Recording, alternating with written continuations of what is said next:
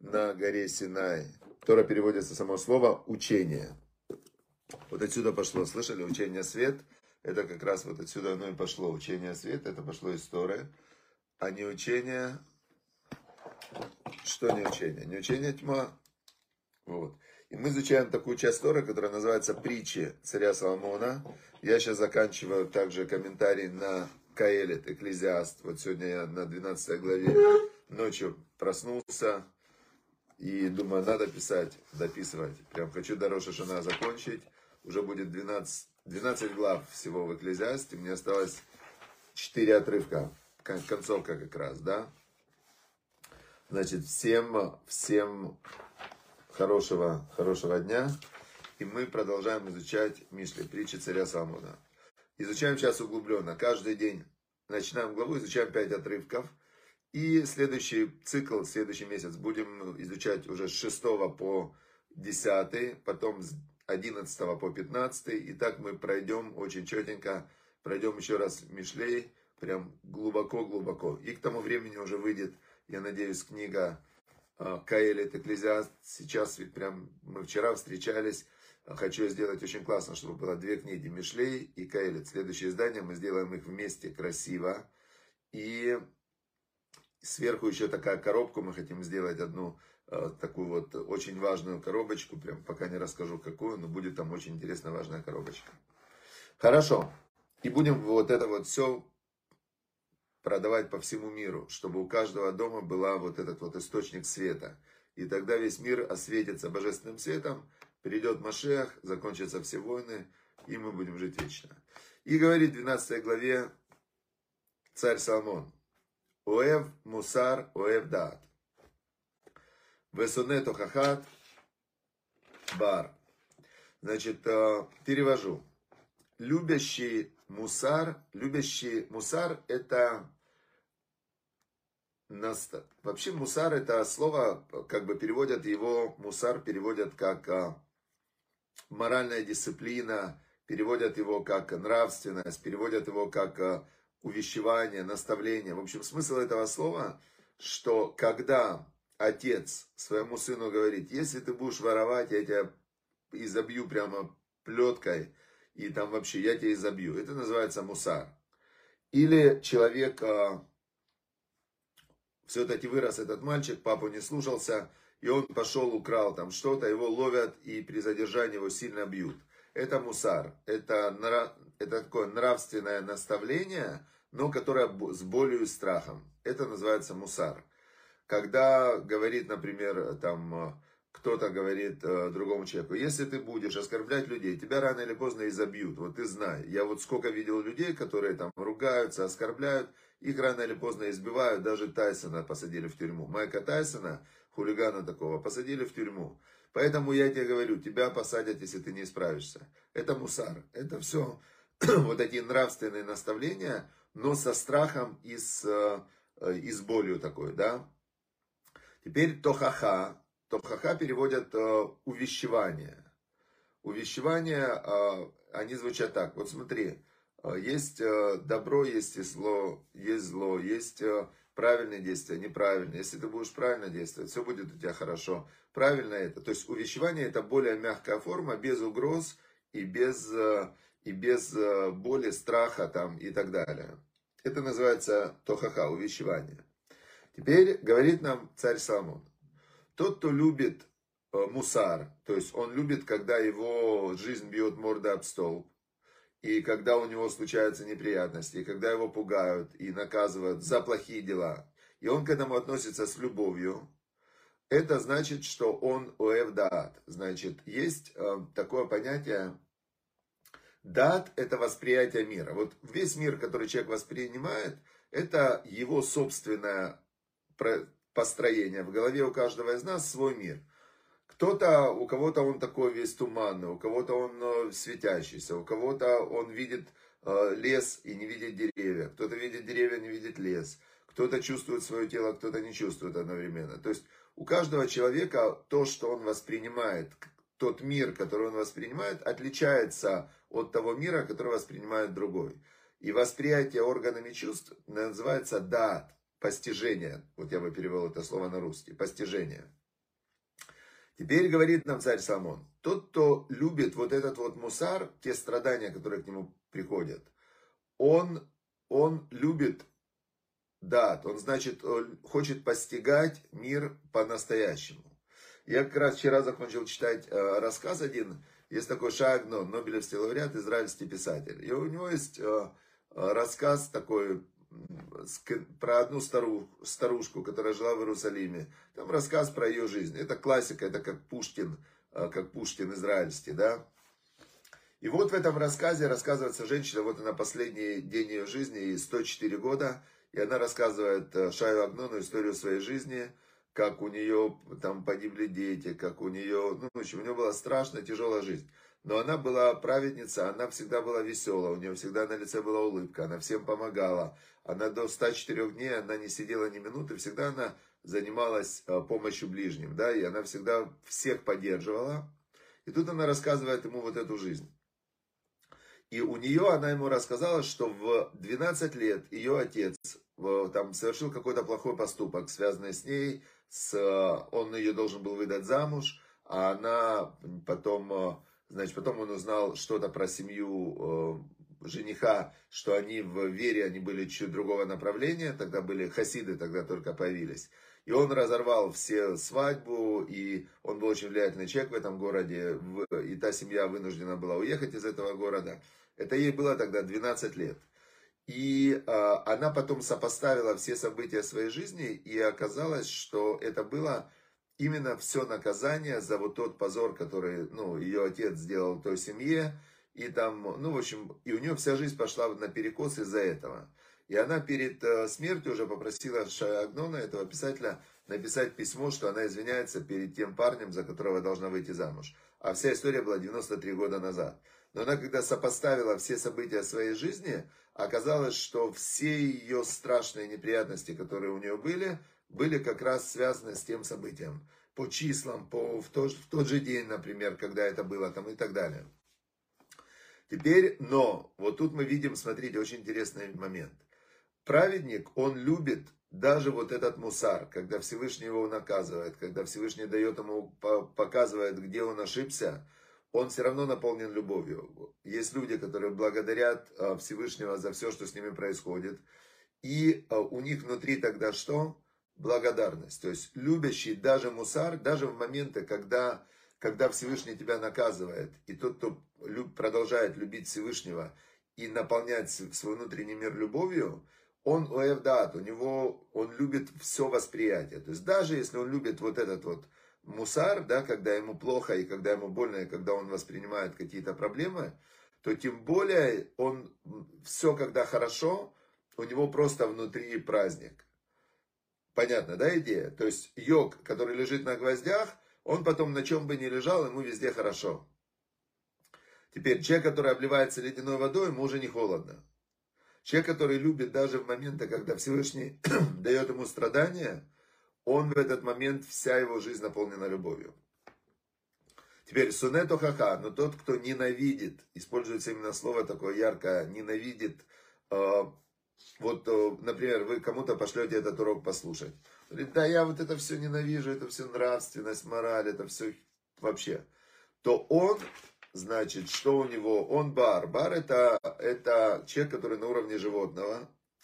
И, значит, э, ну, вся его жизнь уже хуже этого нет. Даже если ему там, он сидит, может, может он кушает хорошо, там, приятного аппетита ему, да, пускай кушает. Но человек, который не хочет даже разобраться, как работает жизнь, он на уровне животного. То есть это и еще вот здесь же используется это слово соне. То есть тот, кто ненавидит, у него же ненависть-то внутри. Тот, кого он ненавидит, он об этом может даже не знать. Но, но что? Но что ненависть-то в нем есть? Вот представьте, человек, который ненавидит кого-то, кто уже умер, не дай бог, да? Ну, я не знаю, не дай бог, дай бог, умер, кто-то умер, а второй его ненавидит, продолжает ненавидеть. Так получается, тот, кто умер, он же уже там, а тот, кто ненавидит, он-то еще здесь. И чем наполнена жизнь этого человека, который ненавидит? Ненавистью. Понятно, да? Кто больше всего страдает? Все.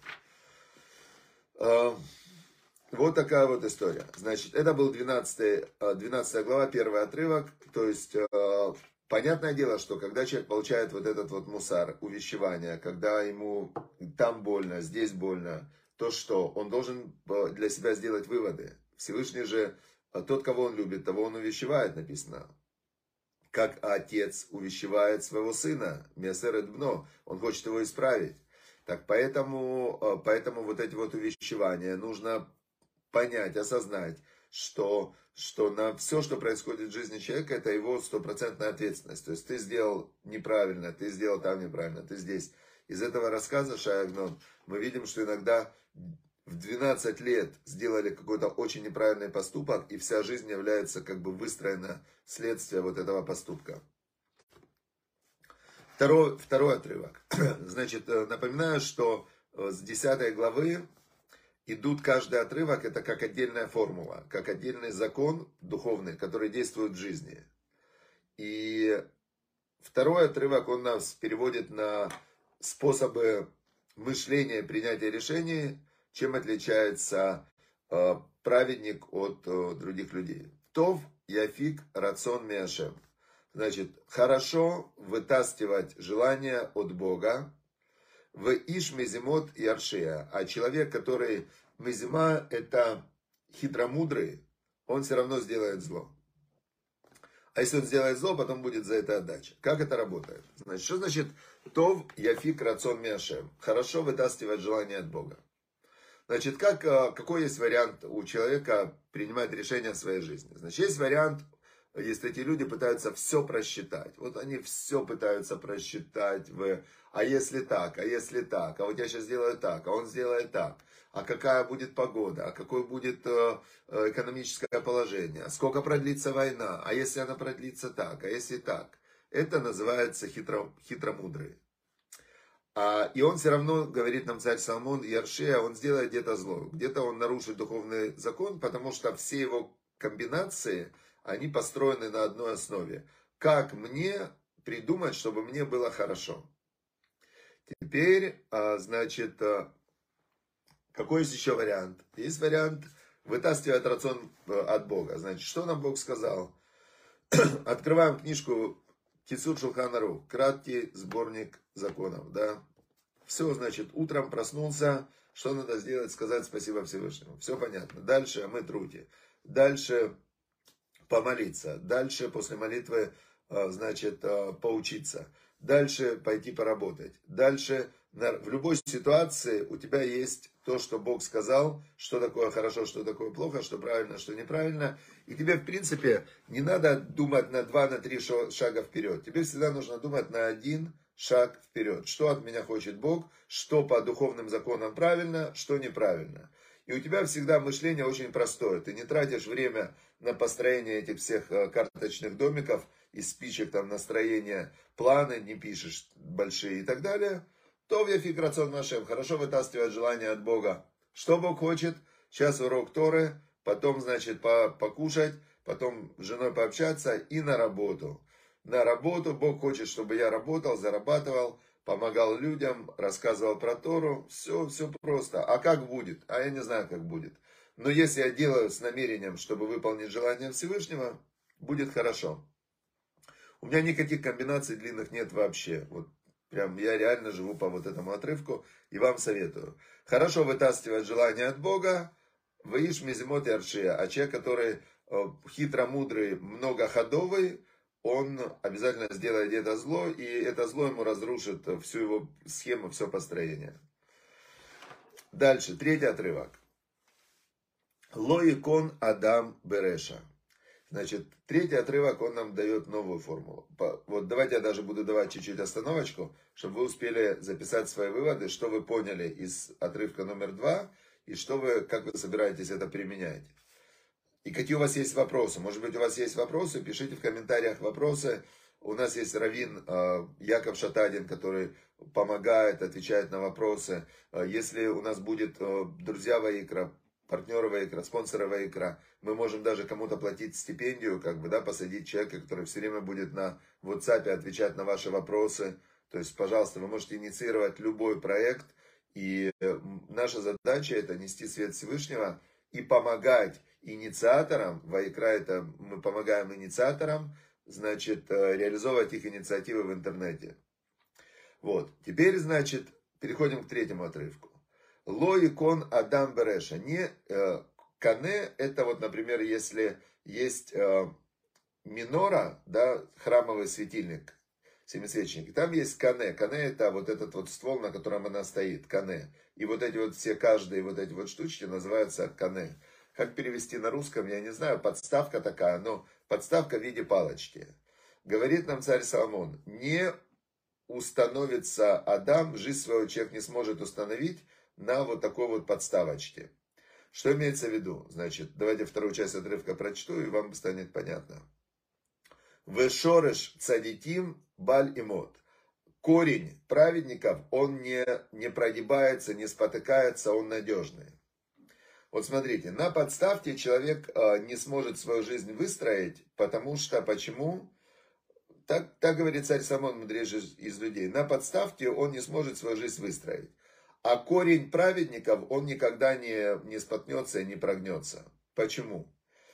По иудаизму, по Торе, э, человек похож на дерево, у которого корни, они находятся в духовном мире. То есть человек, главная его часть по Торе, это его интеллект здесь в голове, и его душа, куда интеллект уходит своими корнями. То есть есть божественная душа. То есть человек это проекция, проекция из духовного мира, проекция вниз.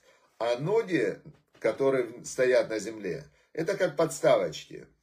Теперь обычный человек, он, который говорит, а нет духовного мира, я отсеченный от духовного мира, никаких духовных законов, никакого Бога, никакой Торы, ничего мне это все не надо, значит, все, вот, вот они, вот это моя вершина, а вот это моя подставка, ноги. На чем он строит свою жизнь? На своих домыслах. Что такое его ноги? Ноги его, они уже годам к 50, они слабеют, годам к 60 они начинают шататься, в 70 лет он уже еле ходит.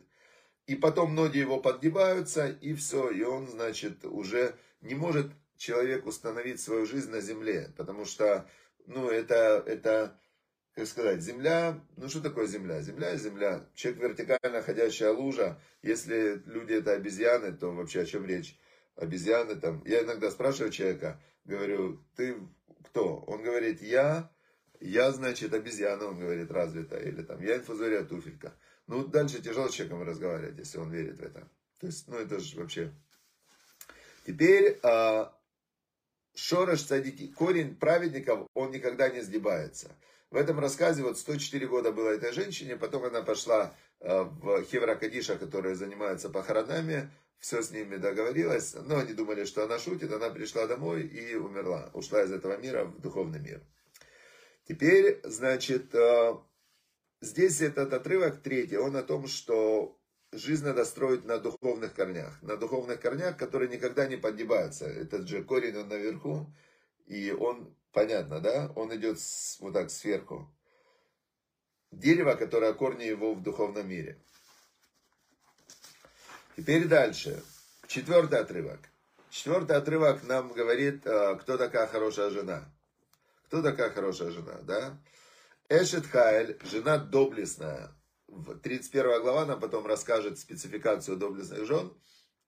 А значит, Эшет Хайль, но мы знаем же, что царь Самон, эта же книга называется Мишлей, притча и метафоры. И когда он говорит жена доблестная, простое понимание, это жена доблестная.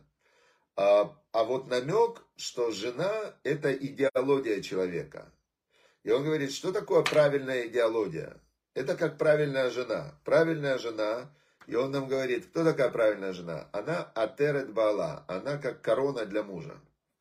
Как мы знаем, что у мужа, э, что у мужа есть правильная жена? Муж чистенький такой, упитанный, розовый, значит, и он все время бегает, занимается правильными делами. Все, мы видим, о, это человек, значит, у него правильная жена, она его правильно направила, да, направляет она его правильно. Теперь, а, но если мы смотрим на идеологию, то понятное дело, что человек же, он действует в этом мире, исходя из своей идеологии, исходя из своих ценностей, исходя из того, во что он верит, исходя из тех правил, по которым он живет, из тех принципов, по которым он живет. И тот человек, который живет по правильным принципам, по правильным правилам, у кого правильные ценности, так у него будет и жена хорошая, да, потому что он ее правильно выбирает и правильно к ней относится.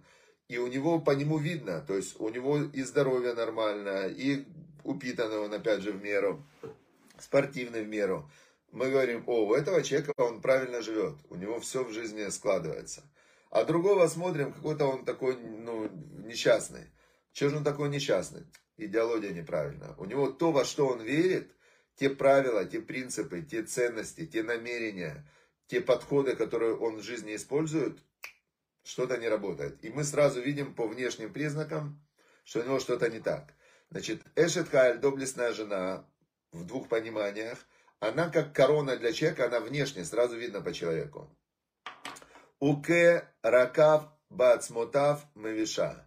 И как, э, как гниение в костях, та, которая его позорит. Мавиша, позорящая его. Теперь, если это идет про жену, то понятное дело, что есть женщины, которые прям э, мужей своих уничтожают. Если говорить про жен, э, значит, э, они как раз ломают прямо мужскую вот эту сущность тем, что они все время его пилят. Теперь, значит, есть известная такая картинка, как мужик один сидит говорит, я пока не женился, я даже понятия не имел, что можно неправильно ходить, неправильно кушать, неправильно одеваться, неправильно думать. И вторая, как бы, продолжение, что один женился, а потом его друзья встречают, э, которые не женаты, говорят ему, ну как? Он говорит, вообще, пить нельзя, курить нельзя, поздно домой приходить нельзя. Те говорят, грустно. Он говорит, грустить нельзя. Грустить тоже нельзя. Э, ну, это такая шутка, шутка шуткой. Но если мы вернемся, э, если мы вернемся назад к первому отрывку, то тот, кто уэв мусар, тот, кто любит мусар, тот, кто любит увещевание, он уэв даат, у него будет познание. То есть тут еще очень зависит от э, того, как ты относишься к тому, что говорит жена. Потому что если жена тебе говорит, тебе надо делать больше, надо чище, убери, будь аккуратным, будь... То есть, понятно, это неприятно. Но, но тот, кто любит, он говорит, какая ты молодец, все замечаешь, вообще молодец. Прям все замечаешь, прям даже того, чего нет, тоже замечаешь. Если муж любит э, вот такой вот, вот он так с любовью относится к этим всем, э, как бы, придиркам, да, то что, у него тогда в жизни все будет хорошо. То есть он как бы, ему вообще все будет хорошо. Теперь Поэтому мы возвращаемся, что все-таки здесь царь Самон говорил больше про идеологию. Неправильная идеология, она для человека как гниение в его костях, она внутри его разъедает. А несколько неправильных а, установок в жизни могут человека просто уничтожить и все. Это как гниение в его костях. И последний, давайте на сегодня у нас будет пятый отрывок, да? Пятая формула, пятый отрывок в притчах 12 глава, это Махшевод Цадиким Мишпат. Значит, мысли цадиков, праведников, они Мишпат. А, значит, э, Мишпат дословно слово переводится суд. А, то есть, э, есть человек выступает, э, как бы он соблюдает законы и не соблюдает. Мишпатим это законы. Значит, мысли праведника, они идут по закону Всевышнего. То есть он он, в принципе, не замысливает ничего плохого. У него нет правильных или неправильных установок, потому что все его установки от Всевышнего, а от Бога идут только правильные установки. То есть он, э, кто-то учил математику, кто-то учил химию, кто-то учил таблицу Менделеева, а праведник, он учил законы Бога. И у него все его мысли, а в законах Бога в Торе э, прописаны все возможные варианты поведения, и понятно, когда увещевать и как увещевать, что такое злоязычие? Целая книга есть, чтобы никого не обидеть словами, чтобы никого не обидеть, чтобы не сказать сплетню, там и так далее. Праведники вообще ни про кого не говорят, ни хорошо, ни плохо, они говорят только по делу, а не про кого-то. И, значит, все мысли праведника, они по закону Всевышнего. То есть ему вообще не надо волноваться, не надо думать. А, то есть все, что он сделает, хорошо. Представьте, да, то есть это какая у праведника легкая, хорошая жизнь, что ему вообще не надо волноваться, париться, он не боится умереть, он не боится ошибиться, он не боится ничего, кроме у него одно, он боится, что его злое начало ему как бы изменит восприятие, и он поступит не по закону Бога. Поэтому он все время учит Тору, уточняет, как бы, да, а как тут поступать, как здесь поступать. Перед праздником он учит, как подойти к празднику хорошо, что делать в праздник. Перед следующим праздником, что делать в следующий праздник. В шаббат он учит законы шаббата. Когда он э, там с женой идет встречаться, он учит законы, как встречаться с женой. У меня есть двухтомник такой, Равсим какой, все хочу его начать изучать.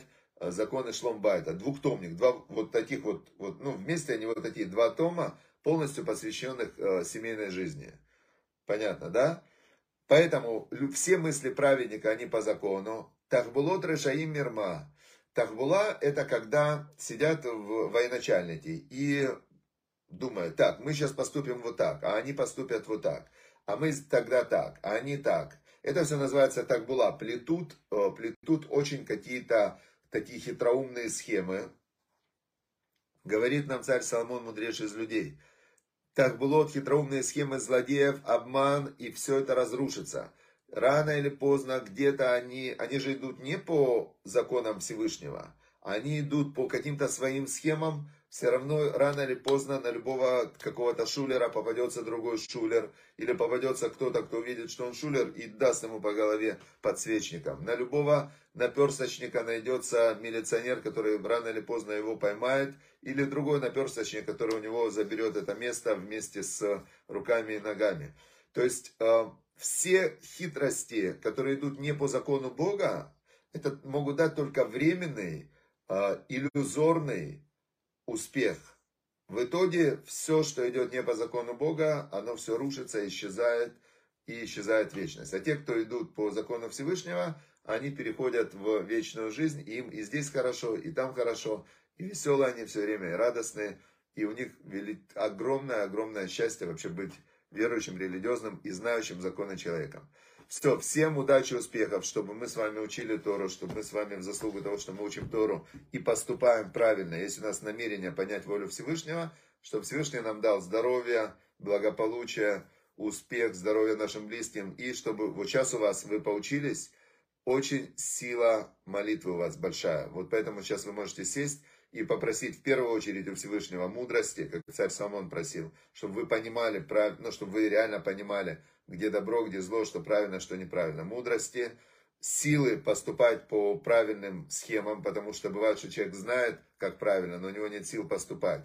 Вот первое, что нужно просить у Всевышнего мудрости, силы действовать правильно, и дальше все остальное то, что вам нужно. Чтобы было у всех ктивавых атимата вас, чтобы мы сейчас приближаемся к Роша чтобы всех записали в хорошие книги, книги жизни, благополучия и так далее, чтобы дали нам хорошие условия для духовной работы.